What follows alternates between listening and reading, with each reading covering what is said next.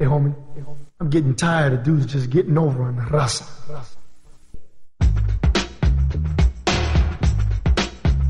This is for the raza, raza, raza.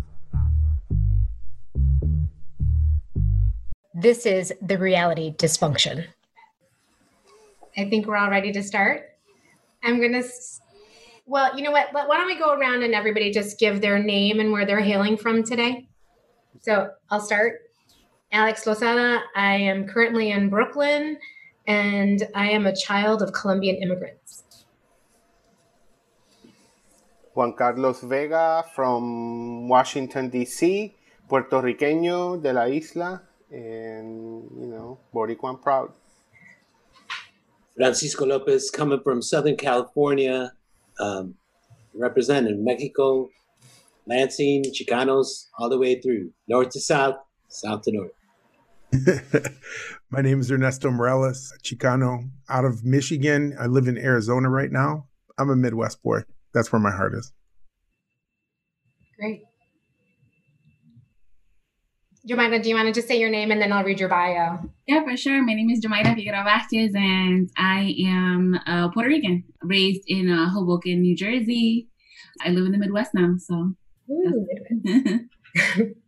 All right, so I'm going to start with your bio. Yomaira C. Figueroa-Vázquez is an associate professor of global Afro-diaspora studies in the Department of English at Michigan State University. A scholar and organizer, she is a founder of the M S U Women of Color Initiative, the Collaborative Hurricane Recovery Project, hashtag Proyecto Palabras P R, and digital material project Electric Marronage. Her published work can be found in Hypatia, a Journal of Feminist Philosophy, the Journal of Decolonization, Indigeneity, Education, and Society, Centro Journal, Small Acts, Frontiers Journal, Hispanophilia, and Essex Salon.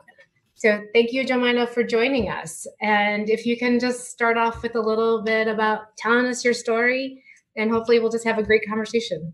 For sure. Thank you so much for having me. Um, I am going to just share screen really quickly because I feel like it helps me go along with the story that I want to tell um, about myself. Let me know if, can you see the, this? Yes. Yes. Okay, awesome. So my name is Yomaira Figueroa-Vázquez, and I'm an associate professor in the Department of English at Michigan State University. And I also teach in the African American and African Studies program, which is now a department, and also in the Chicano Latino Studies program. Um, I teach both under undergraduate and graduate classes there. I am Puerto Rican, uh, native of Puerto Rico. Um, and right here, I love this slide because it shows a little bit of my background, and I, I'll explain some of it. So my, my mother's from Caguas, Puerto Rico. My father's from Vega Baja. And this is a picture of um, of Caguas, Puerto Rico on the one side. On the other side, it's a photo of Hoboken, New Jersey, um, which uh, faces Lower Manhattan. Uh, we're right across the bridge. Um, I mean, right across the, the Hudson River. I, you know, I'm a first generation high school and college graduate. First one in my family to kind of continue on school, to my family's dismay, um, that I just kept going to school. But I, my parents, didn't my father went to school at, up to the third grade, and my mother went to school up to eighth grade. Um, so for them, uh, schooling was important, but also super like mystifying, right? Like they didn't really know. And um, when I wanted to go to college, they were kind of like, no hay chavo, no hay dinero. Like I have no idea why you want to do this thing. It seems like really insurmountable. But when I was trying to find pictures of my family to put up, I found these photos of me and my mother, my father. My father has, has since passed away. Um, but this is a photo of me and my father at my uh, first grade graduation. And then this is a photo of me and my mother at my PhD graduation. So I thought it was just so funny that like I didn't even connect those dots about school and education and what that means to my family until like many times of like looking at these photos. I went to um, Rutgers University in New Brunswick, New Jersey for my undergraduate degree. I was a Douglas College student. Um, so Rutgers has like five colleges in the main campus. So the Women's College, which is an amazing experience. I majored in English, Puerto Rican, and Hispanic Caribbean Studies, which is now Latino and Caribbean Studies, um, and also Women's and Gender Studies. From there, I went to the University of California at Berkeley, and I earned my master's and my PhD in the Department of Ethnic Studies, where I kind of really honed in on the kind of project, which is um, my first book now. And so I'm just going to go really quickly to the next slide. I mean, you know how to make that work. I'm just showing you a little bit of the kind of expanse of the first project. My first book is about to come out in a few weeks, actually like just a little bit less than a month away. And um, it is, it's titled Decolonizing Diasporas, Diasporas: Radical Mappings of Afro-Atlantic Literature. And what I do in this project with this map that I made on Google, the map that I have in the book is better because um, I actually got a designer to design it for me. This is like points I plotted on Google, literally. But basically what I do in this book is I look at the literature from Afro-Cuban, Afro-Puerto Rican, and Afro-Dominican writers in the diaspora, and I connect their work um, to the uh, to the like cultural productions, literature, music, et cetera, um, coming from Equatorial Guinea. And Equatorial Guinea is this tiny, tiny country. It's a, it's a small square of the continent and five islands um, off the coast of sub-Saharan Africa, and it is the only Spanish-speaking nation state um, on the continent.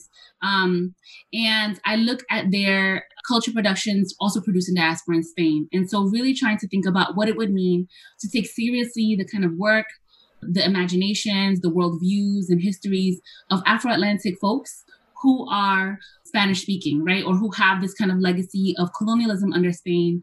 Um, and I really think about what it means to be on the kind of periphery of the margin, right? So what does it mean for Afro-Latinidad or for Afro-Latinx people to be on the kind of periphery of Latinx folks who are marginal? The same thing goes for like indigenous Latinx folks, right? So we can think about the ways that Afro and indigenous Latinx folks um, kind of fall outside of like popular conceptions of Latinidad. The same thing goes for Equatorial Guinea, um, which uh, has this uh, very particular experience under Spanish colonial rule and is only decolonized until nineteen sixty-eight. And then it falls rapidly into two successive dictatorships. Um, the dictator of Equatorial Guinea right now is the longest serving dictator, one of the longest serving dictators in the world and the longest serving dictator in Africa. Because of the kinds of political re- repression and lack of free press and freedom of speech, folks have to, the majority of the writers from Equatorial Guinea write from Spain, right? They write from away.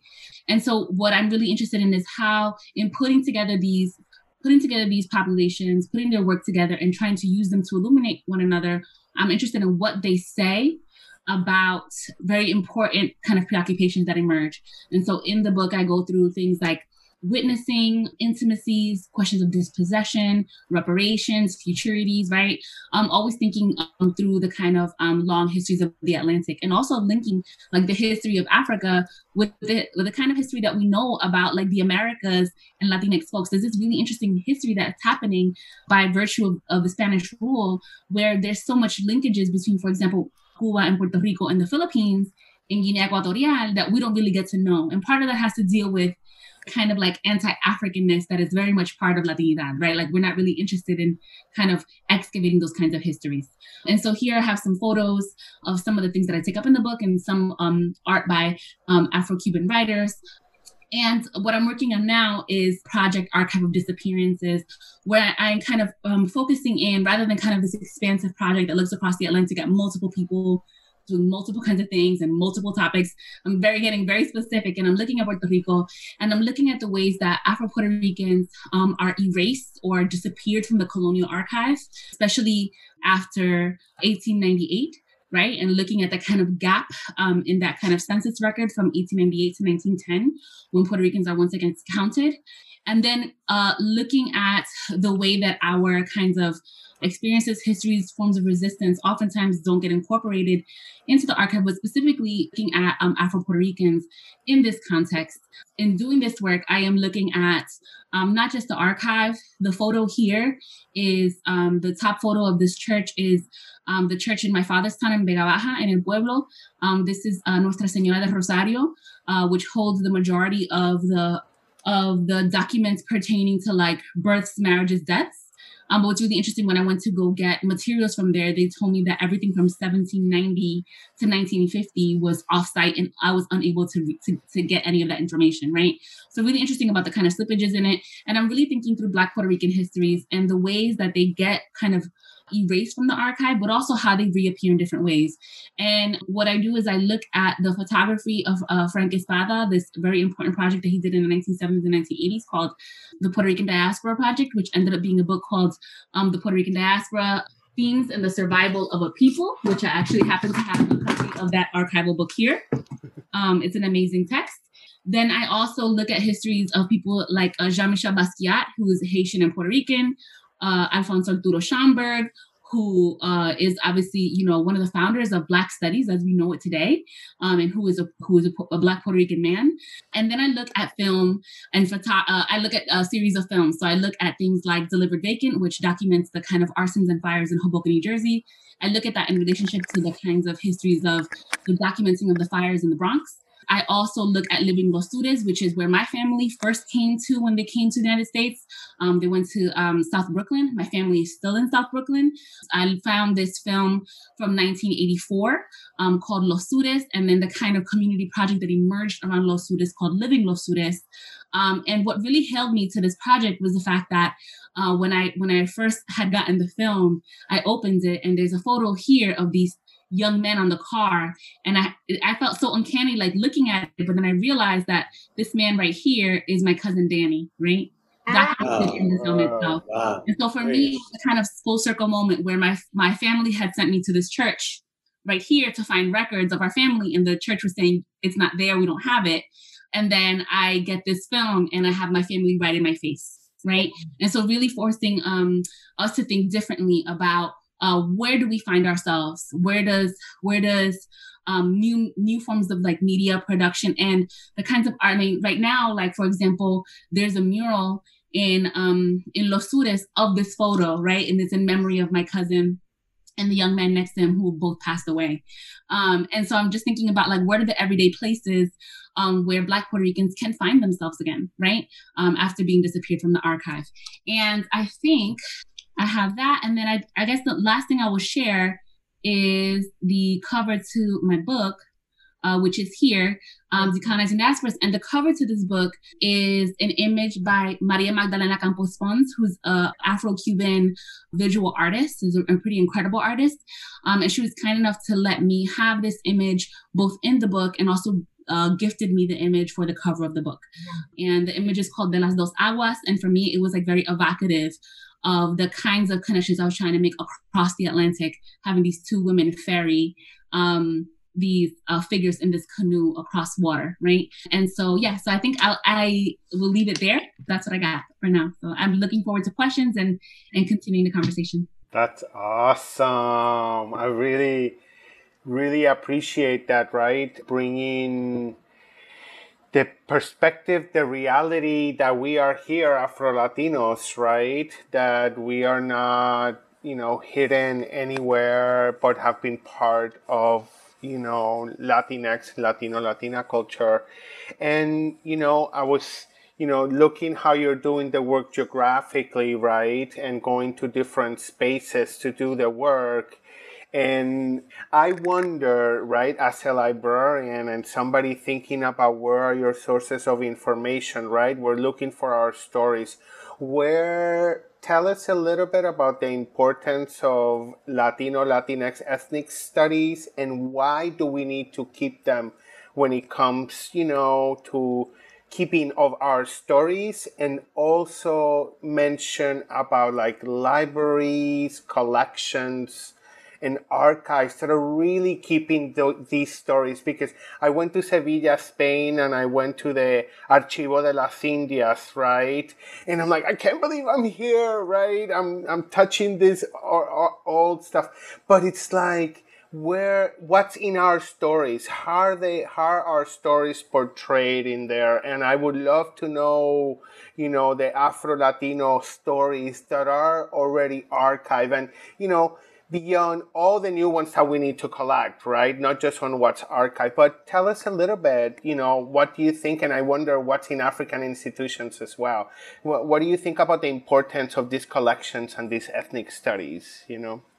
Yeah, I mean, that's a really great question. And I would say, you know, first of all, it could be, I, I feel really passionate about the ethnic studies. And I think part of it is because I got my PhD in ethnic studies and I had that kind of transdisciplinary training, thinking about the particular kinds of problems of modernity from a series of different perspectives, right? Um, and having that kind of long historical um, context for understanding our contemporary moment. Um, and for me, that's one of the most critical things about ethnic studies. Like, I feel oftentimes we um, are very quick to try to diagnose a problem that we have in the moment without really unearthing the root of it, right? And trying to get a sense of like, well, where did this emerge? When did it emerge? What are the things that kind of informs these particular perspectives? And how is it that this particular thing affected X, Y, Z kind of people? And without that, we're just kind of putting band-aids on our problem rather than really trying to get to the root of the cause, right? And so I really think ethnic studies um, as a whole is important, but I also wanted to speak to the question of like going, like, why are our archives different? Why is it that we need to kind of push to have Latinx, Afro-Latinx, et cetera, et cetera, collections, right? The collect, like ethnic studies collections and libraries. And what could that experience look like versus going to like, you know, the Archive of the Indies in, in Seville, which I've also been to, right? And I'll just talk a little bit about that experience um, in going to Sevilla because, you know, I went to the archive after, when I went to the church in Vega Baja, in uh, Nuestra Señora de del Rosario, I asked them for these documents and they were like, aquí, they don't, we don't, they don't have them. They're offsite being digitized. Right? Um, and they were like, well, you can try Spain. You can try Spain. And so I ended up having a conference in Spain. And I was actually really upset because I actually went to my chiquita after that in Manatí and was like staring at the water like, how fucked up is it that I need to go across the Atlantic Ocean to get any information about my family on this island, right? I was pissed. And I had to like really sit like at the water and just like really think through like like the kind of fucked up parameters of, of that entire archival project, right? Of how like an archive is, you know, on the one hand, it's stored away safely when it's processed, right? But then again, everyday people don't really have access to it. So punto, there was that. But when I went to Sevilla and I asked some questions about, you know, and I went and I went specifically to look at the ultramarine archives, because the ultramarine archives are the ones where they're keeping about Cuba and Puerto Rico, right? So I'm like, okay, I know they have these archives, they have the ship logs. I want to see the ship log. And I, so I went there and I was like, I'm doing this project about Black Puerto Ricans and slavery, que si esto, que si lo otro. And they were looking at me like, esclavitud. And I'm like... Mm. Plus you need a letter. Pero pana, like, how do you think that I'm sitting here talking to you in Spanish? Like, what? How do you think this happened? You know, like, what process are you missing? That like five hundred years later, you have a Black Puerto Rican girl be like, pero tú tienes esto, you know, yo estoy buscando esto, you know, blah, blah, blah, blah, blah. And they're like, slavery? Eh? No, I don't know. I don't think we have, no tenemos, no, yo no sé. And I'm like, come on, man. Like, I, I see the finding is you have this stuff. And what they did is they like stuck me with a stack of like very dusty, if you've been there, you you had the very dusty logbooks where they tell you like how much bacalao they put on the ship and how much, you know, this. And I'm like, y'all are trash for this. Like y'all are trash for like basically burying me in paper, you know? Um, but it was kind of this like disidentification with like trying to understand how it even like, how dare I even have that question, right? As if it had nothing to do with the nation or with the archive. Like this is the ultramarine archive. This is the colonial archive, right? And so for me, that was this kind of very weird experience. Um, but it made me really think about the need for first, like ethnic studies librarians who know the material, who have not just the background, like not just the background and the training, but also the kind of political and ethical commitment to not try to like whitewash the kinds of things that we're looking for. And we also need our collections to be taken care of in a very generous way, right? So when I went to, for example, to Duke University, to the Rubenstein Library to look at the Frank Espada papers, you know, they had been gifted those papers or they had bought those papers from Frank Espada years ago, but they hadn't processed them yet. So when I asked to go to see them in like twenty seventeen, maybe twenty eighteen, I was the first person to see them. And wow. So the librarians were like busting their asses, like just like, you know, going through the materials and trying to like, um, to process them as I was, as, as I was looking through boxes, right? Um, and, but at the same time, they were like very gentle, like they knew, like they were like, we're so sorry. We just haven't gotten the chance to do it. And they were very, um, generous and they were very like, um, expedient with it. And I also got into like a really great repertoire with them where I was like, oh no, these photos, you have these photos in D C, these photos are from Hawaii. This photo goes in this box. You messed it up and put it in. You were cataloging for them. Yeah. yeah. Um, So there's that. Um, and I think that, like, for example, M S U has the, the Cesar Chavez collection, with, which y'all were a huge part of creating, right? Um, and that is an invaluable archive, right? Like, I, you know, I bring my students there um, to meet with the librarian to kind of see the different kinds of things that we have. Um, those things are rare, right? Like, and we actually need a lot more folks to kind of tend to the stuff. But in addition to that, and I'll just, I'll keep it short, we not only need to get our stuff into institutions, that's like part of it, but because the kind of bad side of that is that it becomes exclusive, right? Like you really need, you need papers, you need reasons, you need rationale to go see things that belong to your community. On the other hand, we need to think about like radical archiving projects, ways that we can teach families how to take care of their own materials and their photographs and, you know, like um, to kind of tend to each other's like histories and life. And if they want to donate that, that's great. But if they want to keep it, not, not everything has to be institutionalized, right? So I think that there's a duty that we have also to kind of be skeptical about the institution and think away, think about ways that are community-centered and, and family-centered in order to support people to keep the things that are most valuable to them, right? Um, we see hundreds of years later how important it is, for example, like how like the struggle that, for example, Native people have with their materials being, they're like their really important like materials being like sequestered in an archive or a museum, right? Yeah. And see it through a glass. So there's that. Yeah. That reminds me, you have on your signature of your email a really interesting statement that I've never seen before on anybody's. And I don't, I'm going to try to quickly pull it up um, while we're chatting because I want to read it aloud. I mean, all of us have this connection to Michigan State. So here it is. Michigan State University occupies the ancestral, traditional, and contemporary lands of the Anishinaabe. And I'm sorry for mispronouncing a lot of these words. The Three Fires, Anishinaabe. The Three Fires Confederacy of Ojibwe, Odawa, and Potawatomi peoples. The university resides on land ceded in the eighteen nineteen Treaty of Saginaw. We affirm indigenous sovereignty and hold Michigan State University accountable to the needs of American Indian and indigenous people. We take a lot of pride in being this land grant. And what does that mean, really? But and I think this really feeds into that. Yeah, I mean, M S U is not just a land grant institution. It's the first land grant institution, right? And there, it's really interesting because land acknowledgements were very common in California when I was coming up through graduate school. When I was in the East Coast, I'd never heard of it. Like, you know, coming up in the East Coast, the kinds of indigenous memory of survivance and existence is completely erased from our schooling, right? So when I first met like Native folks in California, I was like, hold on a second. Your teacher told me it was a wrap for y'all, right? Like, and it was like a really deep ignorance from me on my end and really kind of coming to learn that history. And so in, encountering the kind of land acknowledgement in California where the, the like the memory of indigenous survivance and resistance is so much more readily accessible. Not that it is like everywhere, and it definitely needs to be um, seen more, but that and understood more, but that in comparison to where I came up on the East Coast, it was like a whole new world for me. This particular land acknowledgement that is in my email comes from the M S U American Indian and Indigenous Studies program, which is led by Professor Dylan Miner. And in two thousand eighteen, they collectively, like the, the faculty in A I S P, put together this land acknowledgement. And it's a much longer acknowledgement. But one of the things that has become really important for me to think about, both not even in like my kind of kind of like ethical pol- political alignment, but also even in my own work, is thinking about these kinds of like overlapping forms of dispossession, right? That are endemic to colonialism and that like bring us here to, to this land, right? And so first, like M S U's, the way, it, it's always made me really uncomfortable the way that like administrators at M S U talk about being a land grant institution, because when M S U was founded, there were indigenous encampments all along the Red Cedar River, right? And they were forcibly removed in order to continue to build and expand the campus. Now, there is no plaque. There is no acknowledgement of that.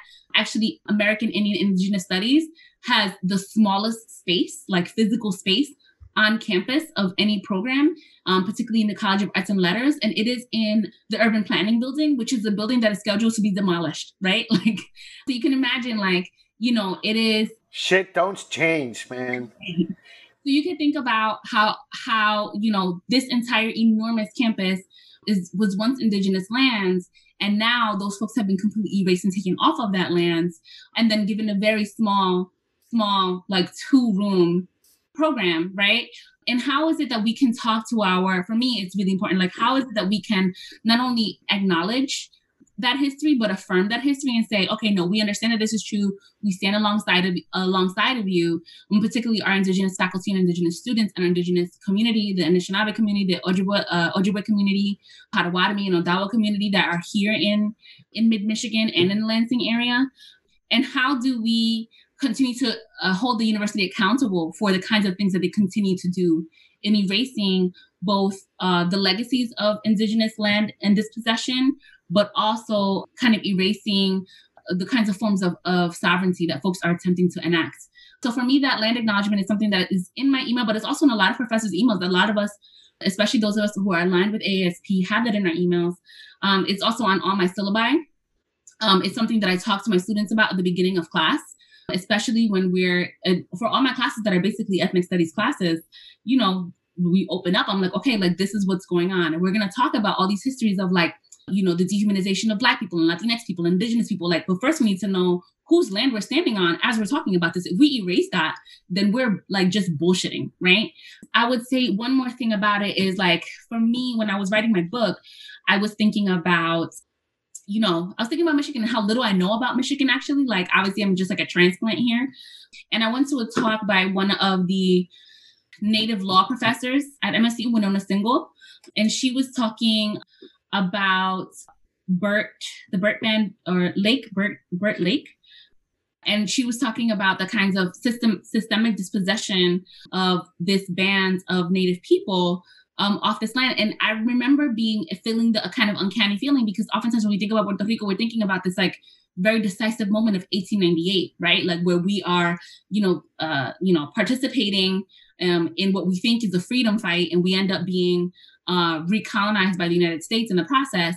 And then in eighteen ninety-eight and in eighteen ninety-nine, and learning from Winona Singel, this band of Indigenous people at Burt Lake are not only pushed off the land, but then burned out of their land. And so for me, I write about that in the very beginning of my book, to think about these, like how, like when I'm thinking about like the kind of violence of colonialism and imperialism and dispossession, right? Like people being forced off their lands. I don't only want to evoke Puerto Rican history or Caribbean history. I also have to contend with, at that very same moment, something very similar was happening here from the very same place that I'm writing this chapter. And so for me, it's, uh, that is like an important politics to keep in mind. It's like, it's never only you. It's you in relation to these other folks, you know? And so, yeah, I think I'll leave it there. Yeah. Yomaira, you, you talk about getting our archives into these institutions, but I have to ask the question, do they want our history? Are these institutions, do they want our history? Do they want our records? Um, you know, I don't know. I think they want them if they're cheap. um, dollar price. And I also think, you know, there are some institutions who like specialize in having these particular things. Like, for example, if you want to do anything on Cuba, you go to U N C Chapel Hill, right? Like they have all the papers. If you want to do something on Haiti, then you go to the University of Miami, right? Like, so there's these kinds of institutions where, you know, they specialize in particular kinds of things. And I think that's like the nicest answer. But I think like the more honest answer that I would have is like, nah, I don't think that they, they want anything from us, right? Um, yeah. I think they'd be, ha- you know, one of the, I think one of the things that is most frustrating to, to who, how do I say this? One of the most frustrating things about Latinx folks to the U S empire is our quote unquote inability to assimilate, right? We're not just racial others, we're also linguistic others, right? And we not only, you know, have uh, have the kind of long legacy of being or, or having kind of dispossessed Mexicans of their land, right?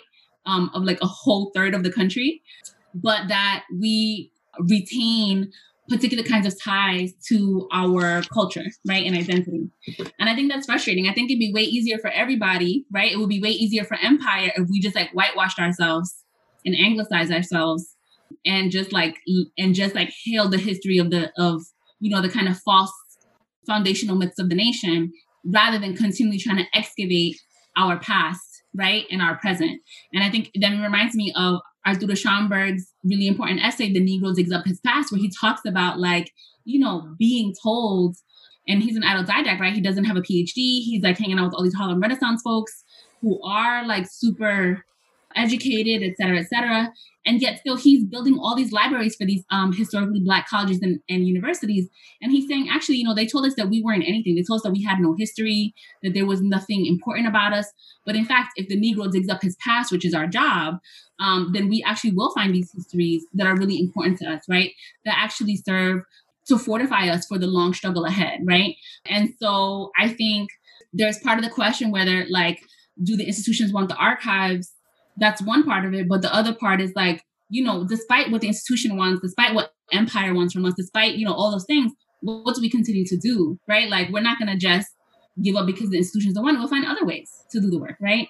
Um, and to, to get that out there. And also to, like, you know, I think part of the, the thing is, like, we don't only want to acknowledge or, or like, um, or prop up only what the institution thinks is important.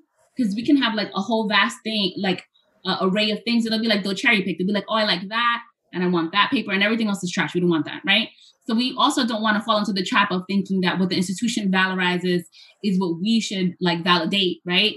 But instead we should um, be really skeptical of what institutions actually want and think really kind of against the grain in many ways, which is what a lot of historians, especially ethnic studies historians, um, think through.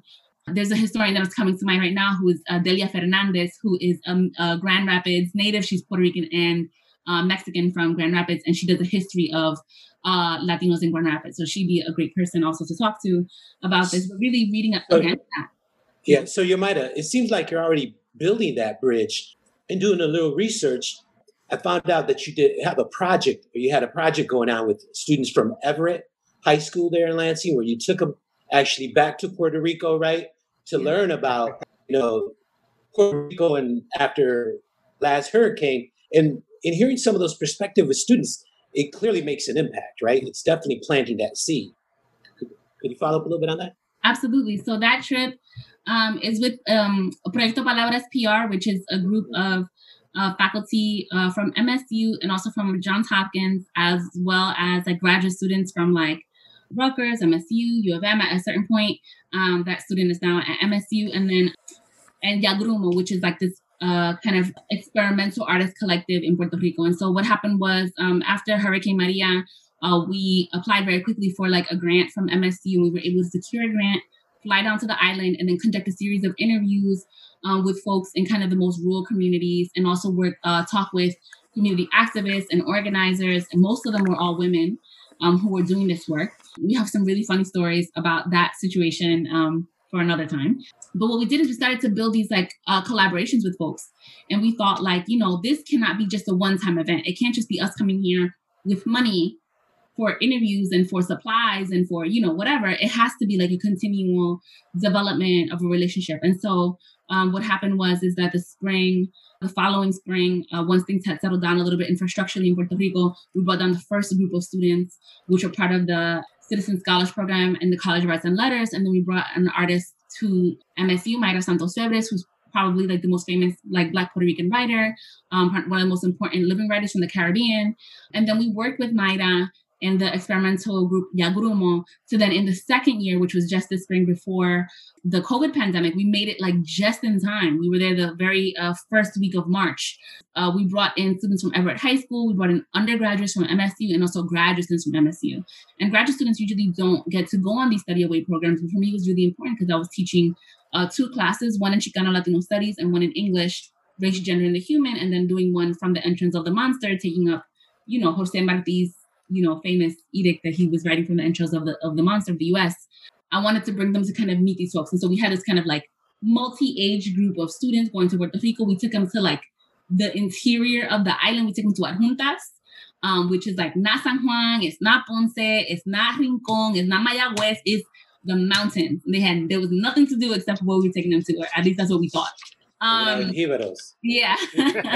um, but they had a really amazing time. And so we took them Um, on a series of uh, workshops with different um, groups on the island. And then after a few days in Las Juntas, um, we went to Santurce, which is um, a historically Black community founded by um, marooned uh, slaves in Puerto Rico.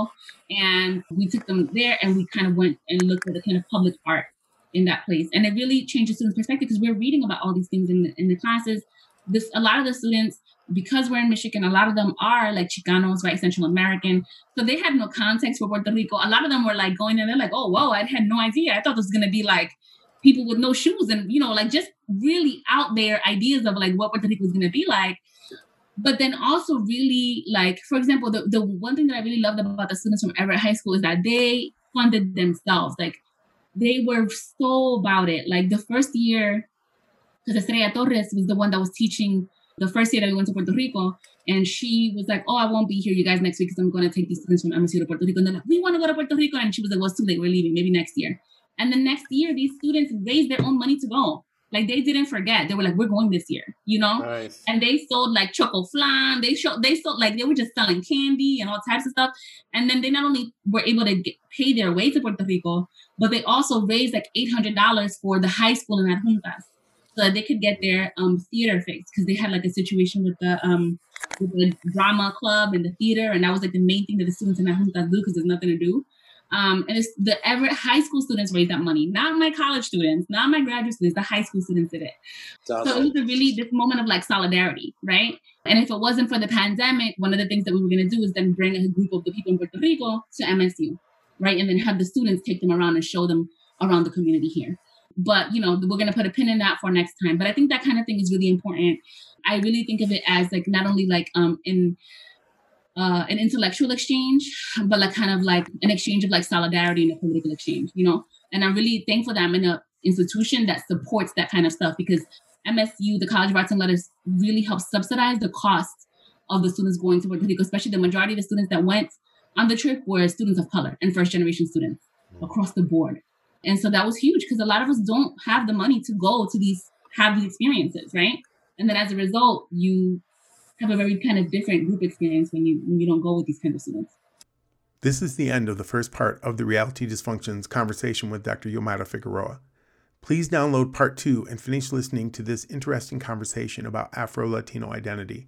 In the meantime, please like the Reality Dysfunction podcast on Facebook or leave us a comment on our Podbean site.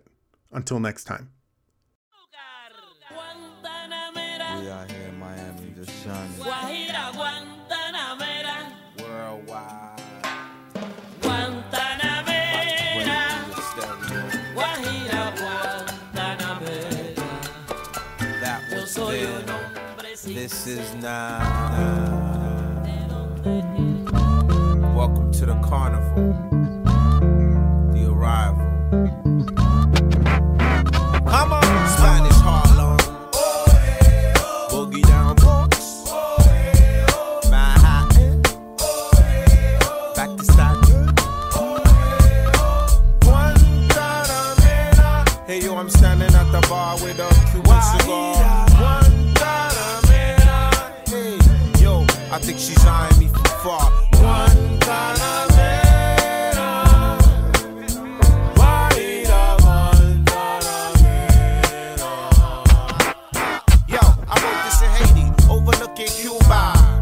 What's her name? She said Guantanamera. Remind me of an old Latin song my uncle used to play on his old forty-five when he used to be alive. She went from a young girl to a grown woman like a virgin, so she sexed with no average man. Keep the figure, move like a caterpillar, fly like a butterfly, let your soul feel a glide. Black woman, better yet, space invader. If your name was Charlie, we'd be playing Street Fighter. Penny for your thoughts, a nickel for your kiss, a dime if you tell me that you love me. Guantanamera. Hey yo, I'm standing at the bar with a Cuban cigar. Guantanamera. Yo, I think she's eyeing me from far. Guantanamera. Guantanamera. Guantanamera.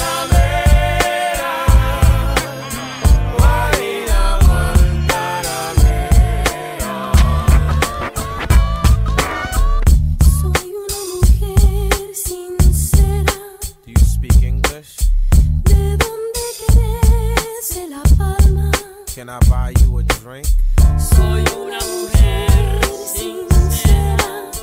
¿De dónde crees la palma? You killing me. Antes de morir, yo quiero cantar mis versos del alma. Te quiero, mama. Te quiero. Te quiero. Guantanamera. Hey, yo, I'm standing at the bar with a Cuban cigar.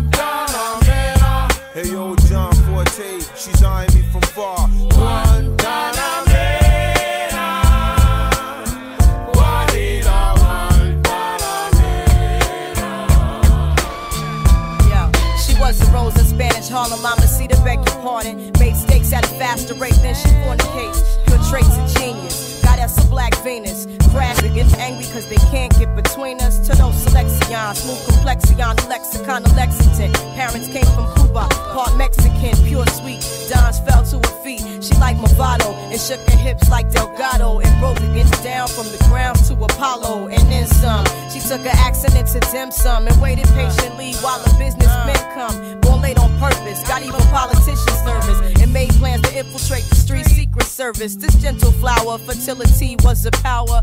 Sweet persona, Venus flytrap prima donna. Que sera, que sera, she turned De Niro to De Niro. Guantanamera. Hey yo, I'm standing at the bar with a Cuban cigar. Guantanamera. I think she's on